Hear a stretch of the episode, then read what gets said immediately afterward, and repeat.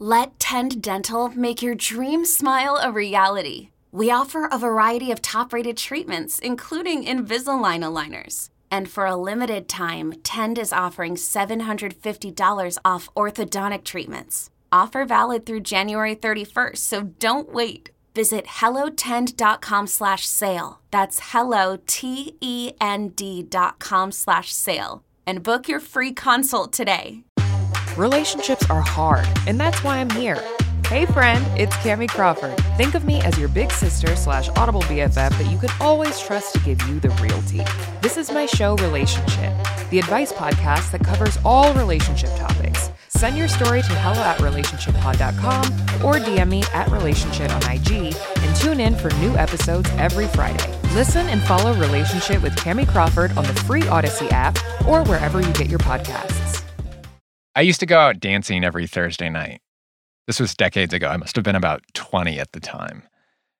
My friends and I would drive out to this club in West Hollywood that was all 60s soul music and Britpop, this music that was big in the UK at the time. It was a whole scene full of people who were trying to escape, people who were pretending to be somewhere else or someone else. Some guys wore mod suits and parkas on the dance floor, even though it was 80 degrees outside. At the time, I was feeling really stuck. I was still working the same job I'd had in high school at a movie theater, and I was living with my mom, sharing a bedroom in our apartment with my little brother, who was in middle school. I'd stayed at home to try and save money while I went to college, but now I was at the point where I needed out. It was getting a little pathetic. I wanted to move to LA, which is, you know, just like half an hour away from where I grew up in Whittier. But I couldn't figure out how to make it happen. I could barely get around the city. My car was old and it would overheat. The brakes had gone out on me twice. Sometimes when you made a turn, the horn would engage, and that fucker was loud. I'd have to hop out, open the hood, and pull on a wire to disconnect it. I'll say it because I know you're thinking it. Was kind of a loser. But every Thursday night when I was out dancing, I got to escape all that. Certain songs would bring everyone out on the dance floor. And there was this one in particular that took everything that made me feel like a loser and turned it into a virtue. She came from Greece, she had a thirst for knowledge. She studied sculpture at St. Martin's College, that's where I is Common People, a song by the band Pulp. In the song, Pulp's lead singer Jarvis Cocker tells a story about this woman, this art student from Greece. She's rich, but she wants to try slumming it for a bit, to live like she's poor. She said, I wanna live like common people. I wanna do whatever common people do. Wanna sleep with common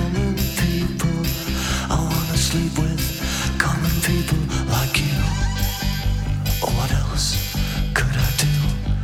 I said, oh, I'll see what I can do. The song is funny, it's acerbic.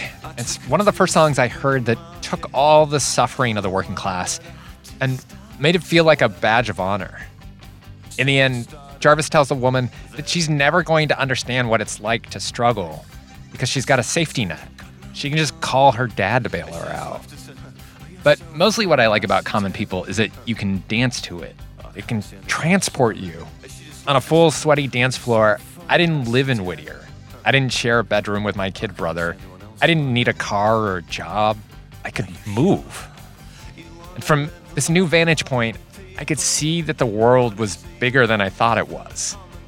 Like the fantasies I'd had about escaping the suburbs and building a different life were only the start of what was possible. But she didn't. I'm Jonathan Menjivar, and this is Classy, a show about the chasms between us that are really hard to talk about but too big to ignore. Today, we reach across the chasm of the Atlantic and talk to my working class hero, Jarvis Cocker, because I thought he might have something to say about how you move beyond the borders of your class when you can't see over the walls. Jarvis built an entire career by writing songs about the deep class issues he was trying to outrun, growing up in the working class city of Sheffield. But how do you actually do it? His very long path to common people is a story about a guy who needs a lucky break, but can't figure out how to make it happen. Along the way, he makes some super bad decisions, nearly dies, until he finally does get the break he was looking for. And of course, finds out that success is more confusing and complicated than he'd imagined.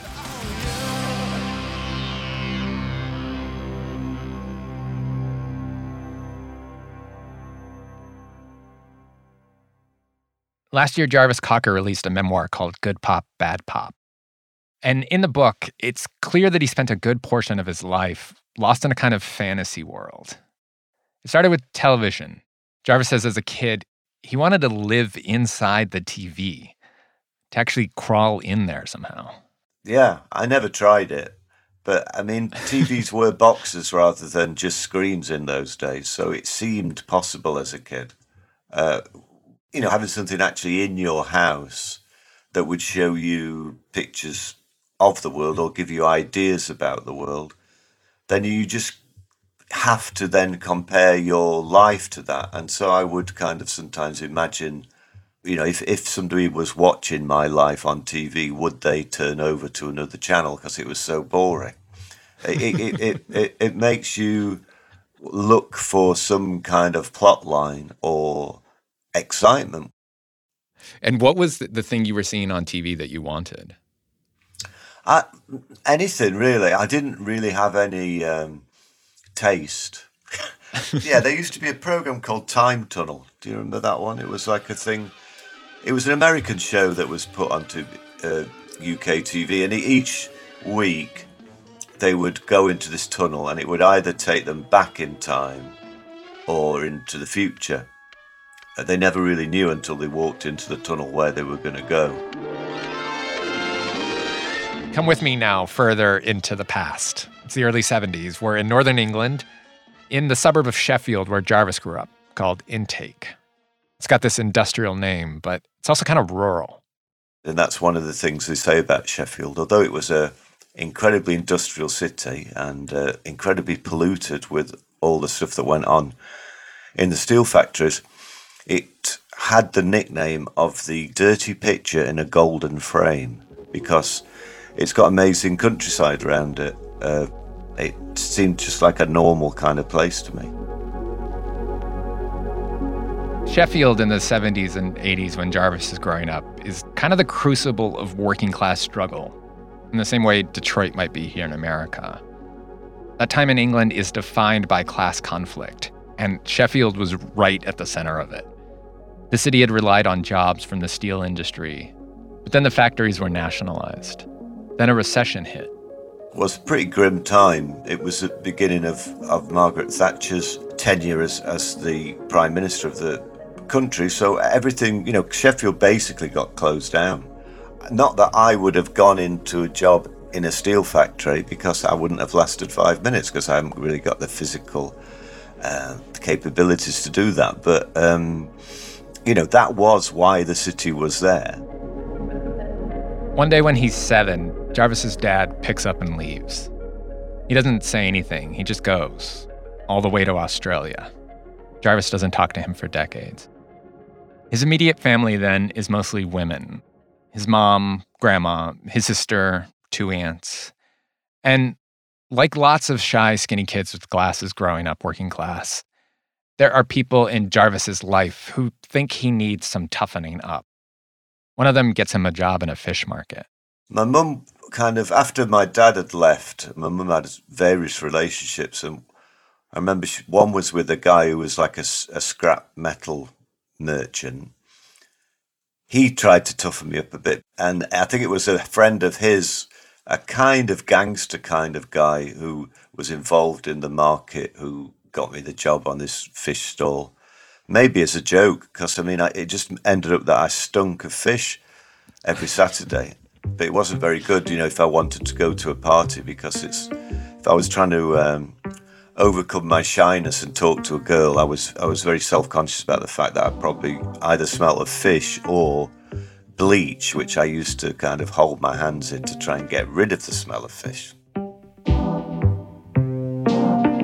Shy, stinky Jarvis spends a lot of time in his head. fantasizing about a different kind of life. He wants to be famous, wants to make music that can change the world. And then punk rock happens just as he's becoming a teen, which makes it seem possible. But instead of forming a band, he makes up a pretend one. In a school notebook, he actually writes a manifesto for his new band that doesn't exist yet. He says they're going to write, quote, fairly conventional yet slightly offbeat pop songs. He's 15 when he does this, and the manifesto has all the bravado of a teenager.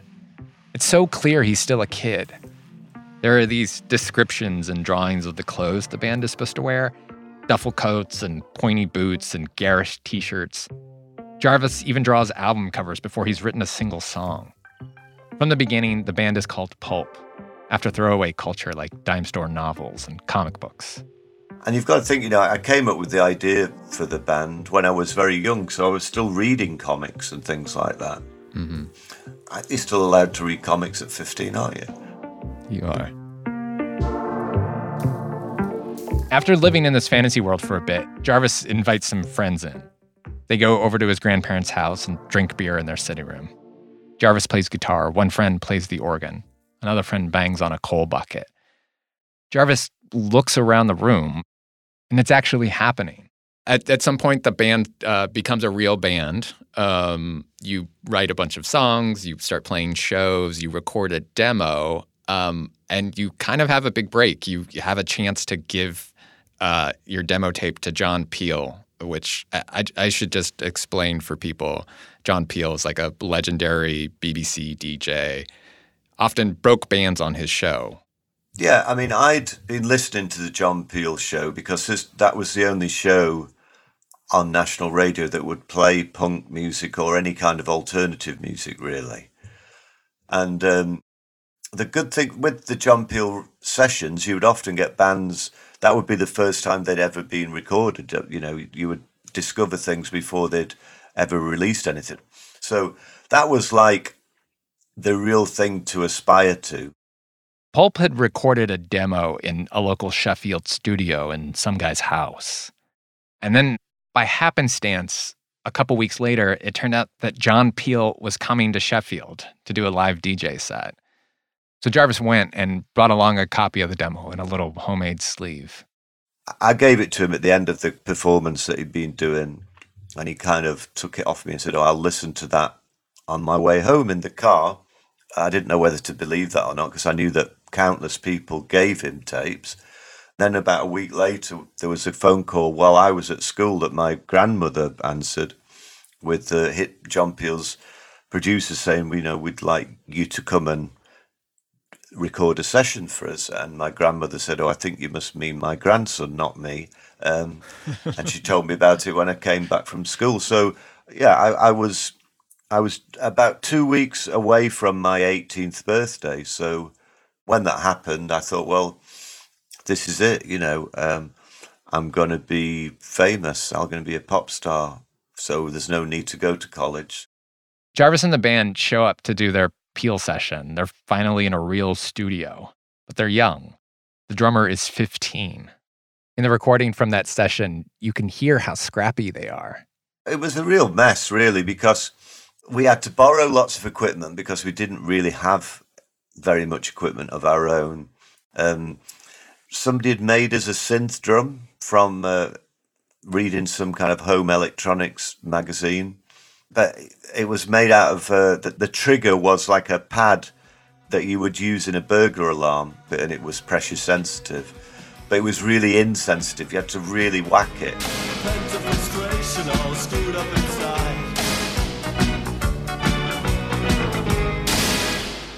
So that's in 1981. You think you're going to be mm. a big pop star. You decide not to go to college. And then what happens? Yeah, then the dark years began. The John Peel session plays on the BBC a couple of times, and then nothing.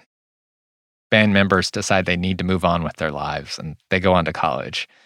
Jarvis keeps writing songs, gets some new band members.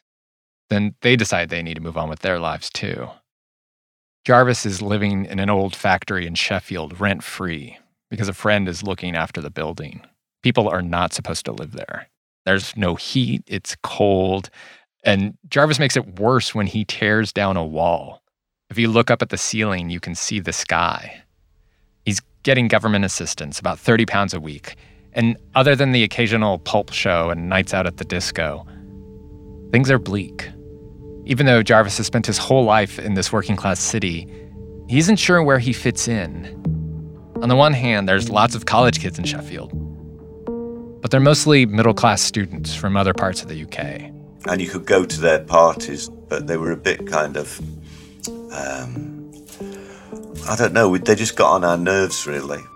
Then you would have uh, people who were working in factories and stuff like that, who we used to call them townies. Um, they were just really violent. I mean, if you walked through a certain part of town and you were wearing some kind of alternative clothing, they would just jump on you and beat you up. At the time, there's a coal miner strike that lasts a year. All across the country, people are protesting, trying to stop these mines from being shut down. I sympathized with the miners and I found it difficult to totally go along with it because although I agreed with their struggle, I didn't like getting beaten up. so it was I had, a, I had a slightly ambivalent attitude to to it. The city was going through this massive kind of nervous breakdown because everything had closed. There were no jobs. Um, especially, I was very aware of it where we were living because it was an old factory. Um, there were just lots of other buildings around there, massive, massive buildings that would have had thousands of people going in and working in them, and they were just all empty and falling into disrepair, you know. So it was a dark time, yeah. It was, I mean, you know, I had fun, but um, it just seemed like nothing was happening. Sheffield was just going down and down and down, and I didn't want to go down with the ship, you know.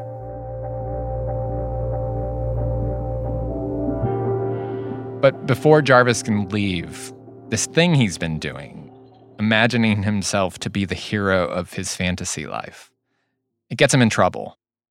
But it also leads to this life altering experience. One night in 1985, he's hanging out with this girl at her flat. He's trying to impress her, and he decides he's going to try something he'd seen a guy do at a party a few days before. The guy had opened a window in the kitchen walked out on the window ledge, and then climbed back into another window about three feet away. So Jarvis, he's with this girl, but the windows in her flat, they're a little different. There's not really a ledge he can walk on.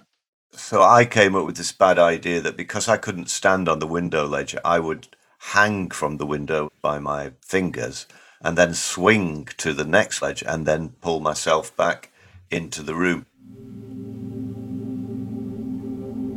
And I, it ended up with me hanging from the window, realizing that I couldn't do it, realizing that I didn't even have the strength to get myself back up into the room, her not being able to pull me up, no one else being around. And so I could feel that I was losing my grip. And so I just said, Look, I'm going to count to three and I'm going to let go. And um, I hit the ground and then realized that I'd done something bad. And I kind of looked up and forlornly said, can you call an ambulance, please?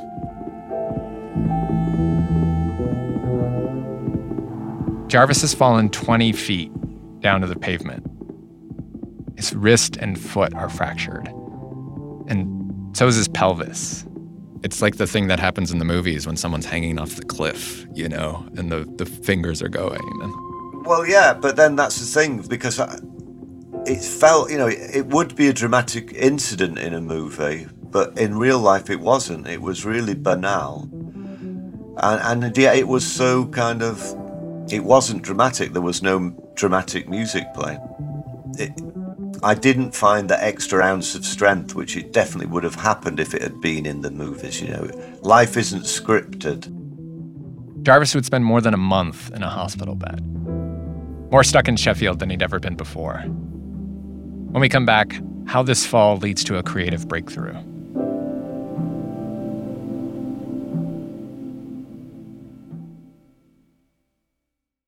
Hey, friends, this is Jen Hatmaker, your happy host of the For the Love podcast.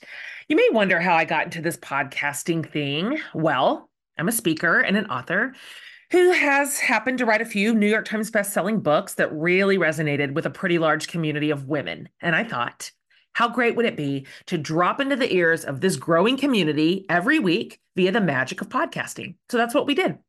And I'm delighted to say we've been able to spark a bit of delight and uncover some hope and talk with great people about the big and small things that we care about and that affect our lives on the daily. So I'm thrilled to invite you to join me every Wednesday for new episodes of the For the Love podcast, where you'll hear the most incredible conversations with some of the best people on this planet. We're going to bring you moments of connection and laughter and hot takes on the things we care about going on in the world.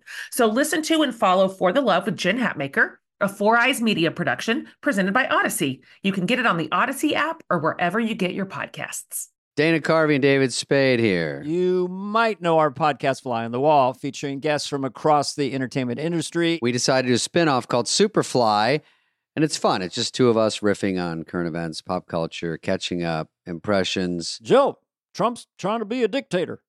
Yeah, she says, uh, you know, bump on the tater tots. Joe, no. Listen to and follow Superfly on the Audacy app or wherever you get your podcast.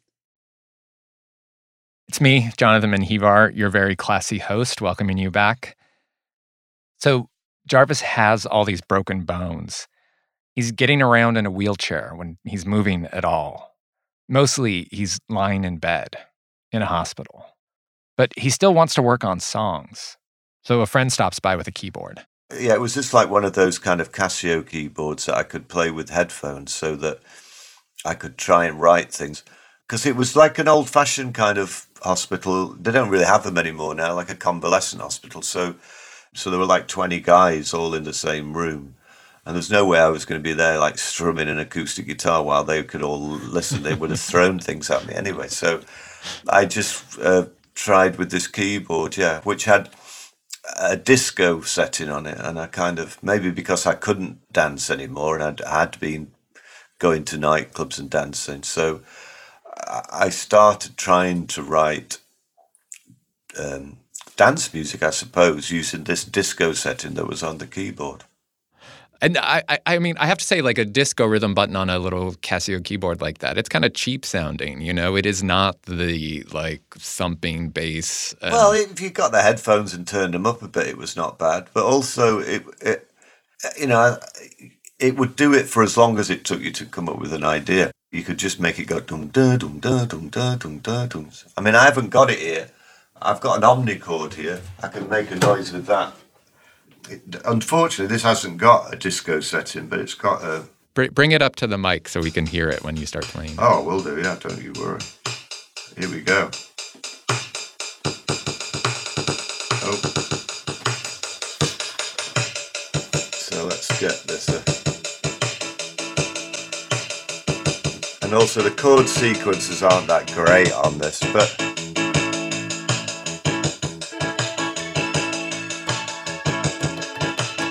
so you know I could get that going. Yeah. There you are, hours of pleasure. So with this cheap disco rhythm running, Jarvis realizes something else. He'd spent all this time imagining some fantasy future for himself that television viewers would applaud. He'd been inside his head, pretending to be famous, pretending he wasn't stuck in Sheffield, getting beaten up by townies. But falling and crashing into the ground, it's literally grounding. And while he's healing, he looks around at his life in Sheffield and he realizes that it's interesting. He realizes that he has something he can write songs about. So I just tried to put that into practice immediately. So I, wrote little character studies of the people who were on the ward with me. And they were just like the notes that you would get in a detective novel, you know, like a suspect was wearing black raincoat, uh, slight limp, whatever, you know, just things like that. The notes detail the injuries of other patients. Doug, number one, about 50, hit by a taxi, teeth removed to fix skull. There are notes about a man who's constantly farting.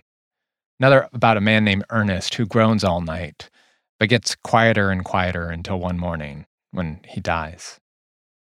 A couple of the men are miners recovering from accidents, and Jarvis gets to know them a bit and thinks, hey, these townies are all right. He'd been making class judgments about people, but up close, it turned out that there was more nuance than he'd allowed himself to see before. But mostly he's just scribbling, trying to take note of everything. Because I didn't know exactly what I was looking for, but I thought if I could take everything down in enough detail, somehow that would make something happen. Uh, I, I didn't know what the actual clue would be that would solve the case or the riddle of life, but uh, it was a big thing to, to move my focus from looking at the sky to looking at the ground, basically, looking at what was surrounding me. With this new vision of the world, healed and walking to a four on the floor beat, Jarvis writes new pulp songs and they release a new record. If this were a movie, they'd have a hit. But, you know, we've already established this is not a movie. Or if it is, it's one of those frustrating ones where the main character can't catch a break. So in 1988, two and a half years after falling out of the window, Jarvis moves to London to go to art school. And here in London, he's looking around and things are different. For the first time, he's seeing people with money. Not long after I'd have arrived, I was walking up from Leicester Square Tube to uh, the college, and there was a guy in, in quite a posh suit with a woman, and he, he stopped and then he vomited quite violently into a litter bin. and um, he obviously had money, but he'd got he'd gone out, He'd got drunk in the daytime, and now he was thrown up in a litter bin, and it wasn't very classy. And the woman looked really embarrassed as she was waiting for him to kind of tidy himself up. So I don't know. It's really stuck with me that image. Like, um, it sounds a bit trite to say it, but money doesn't make you happy. All this time, Jarvis had been stuck in dying Sheffield. He'd imagined being rescued by fame and money. But here was someone with all the comforts in the world who was obviously and embarrassingly uncomfortable. Jarvis also noticed that people seemed to be much more individually focused, running around pursuing whatever they'd come to London to make happen for themselves. He'd see it just getting around the city. If you're on a bus and it's packed and it's raining outside, the windows steam up. And um, I, I realized that people in, in London didn't clean the window, you know, so they could see the world outside. They would just leave it steamed up. Yeah. What did it do for your class identity?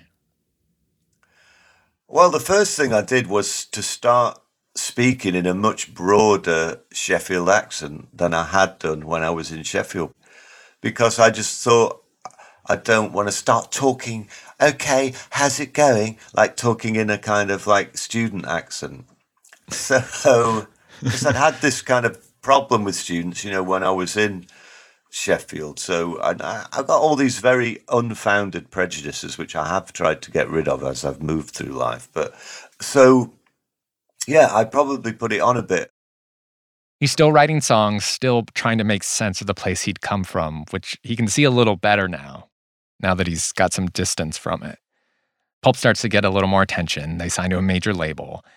Then in 1995, 13 years after that John Peel session that went nowhere, Pulp finally gets a hit. So, Common People, I, I know it's a big, fun pop record, but it is also very dark and angry. Um, that's like, that's just like me. yeah. Were you feeling that? Were you uh, about like the the class ideas that are in that song? Were you feeling that that sentiment? Yeah, I mean, it was just this girl, you know, uh, had we'd gone to the pub after a day at college, and um, we were just chatting about stuff, and she was just saying that she wanted to move to Hackney and live with the common people, and you know, the thing is, it, in Sheffield, if you say someone's common, that's a real insult. It's like, oh, they're really common, them lot. You know, they they eat beans out of the tin. Um, people are always trying to make these kind of judgments about class, even within. You know, I mean, I think that's something we, we should say. Actually, you know that that in the place that I was brought up, it was there was quite a lot of variation within that. You would walk if you drove through the area, you'd say, "Oh yeah, okay, this is a working class area," but within that area, there were lots of like subtle gradations in there of this bit's a bit lower than this bit, and this bit's a bit posher than this bit. You know, Jarvis thought this woman, she doesn't get the subtleties. She doesn't understand that common is an insult where I come from the fact that she'd used that word, which to me meant one thing and to her meant exactly the opposite, showed that she didn't understand anything at all about these so called common people that she wanted to go and live amongst. This woman may not have understood it, but listeners did. The song went all the way to number two on the UK singles chart. And just a month later, at the big British festival Glastonbury, Pulp closed their set with Common People, and waves of fans were belting it along with them. People. You wanna see whatever common people see. Wanna sleep with common people. You wanna sleep with common people like me. But she didn't. I was just trying to get my head around what I actually thought about where my life was going where I actually wanted to live, where I belonged. And so I couldn't really work it out. So when I can't work things out, I get frustrated. And, and, and you get that in the song, I suppose. Pulp goes on to release their first legitimately hit album, Different Class. It's full of dark, funny, subversive songs about Jarvis's favorite subjects sex and class. It goes to number one the week it's released. I knew I was from a working class background, but I didn't want to actively say we are a working class band. I wanted to find a different class. I didn't want to be like the guy throwing up in the bin either with his posh suit on. I wanted to find my own place to live, you know, mm-hmm. and, and people to live in that world with me. I'd always heard Common People and the other songs on Different Class as a slam against the rich. But I hadn't caught this other bit. Jarvis was running from some of the same people he grew up with, too. When I started working on this show, I was talking to an old friend, and he told me that he and I, we were kind of similar. We didn't necessarily make the choice to switch classes.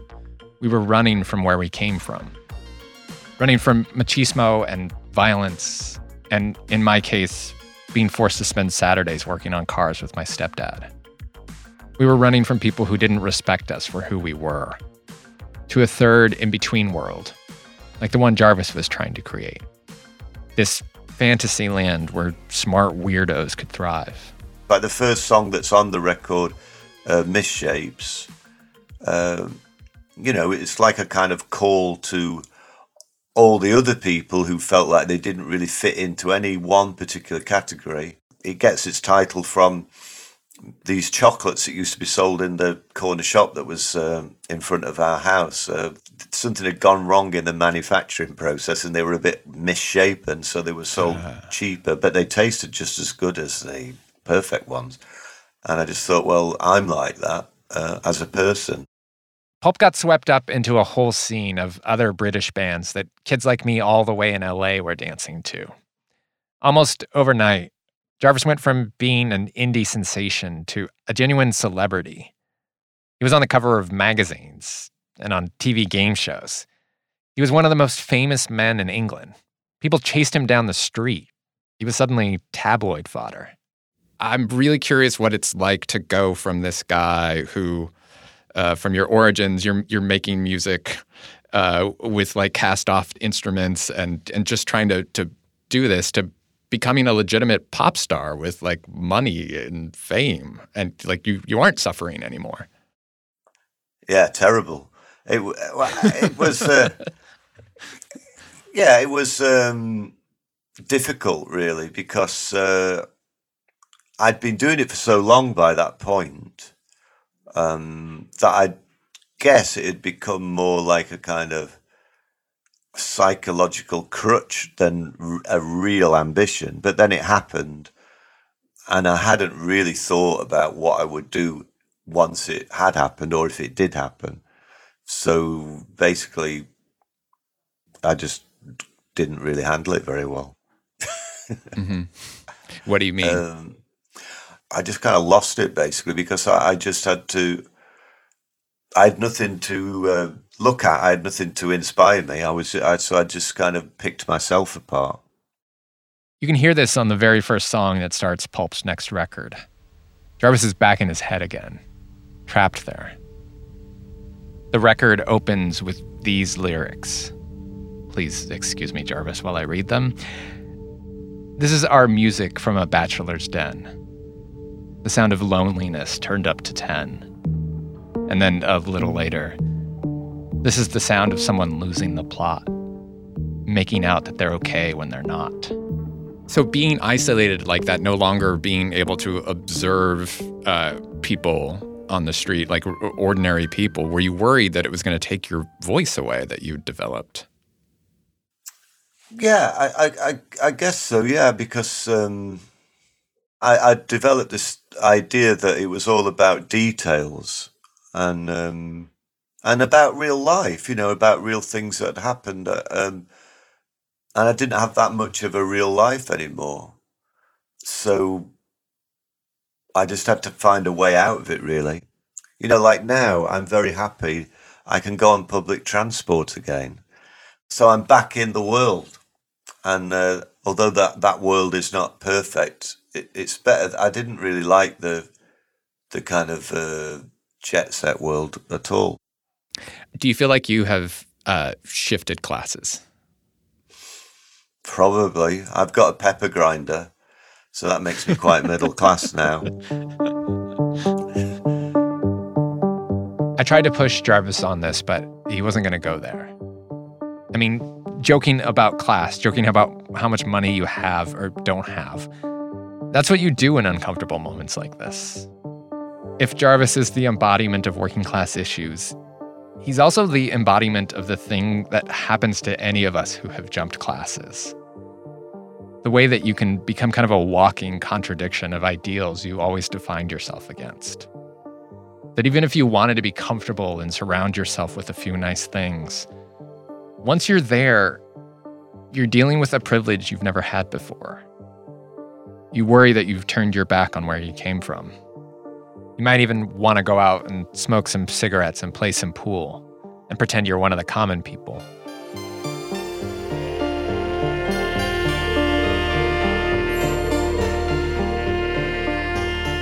Pulp's last record came out in 2001. Jarvis says that even with his class shift, he still feels the intensity of what drove him to write Common People and the other songs on Different Class. I, I'm realizing it at the moment, actually, because you know we're going to play some shows later this year. So we've been rehearsing, and I have been singing those songs again, and it's really quite exhausting because there's a lot of uh, not really angst, but just a lot of intense emotion in there. I think I put a lot of what I was feeling at the time into those songs, and I really feel it when I sing them now.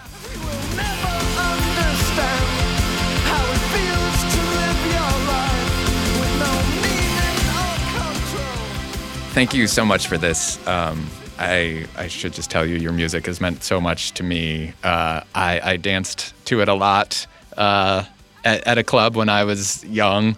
And, uh, that really like expanded my uh, idea of what was possible in the world.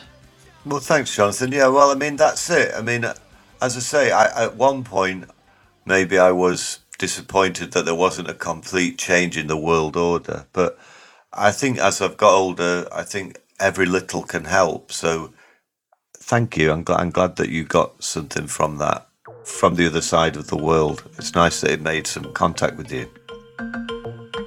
Jarvis Cocker. His memoir about all of this is called Good Pop, Bad Pop.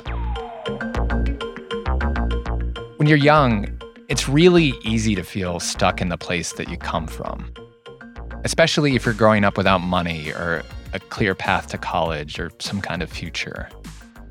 But in America, we do have one classic escape route that teenagers have been taking for generations the military. On the next episode of Classy, we'll follow a group of Army recruiters to find out how they convince young people to enlist.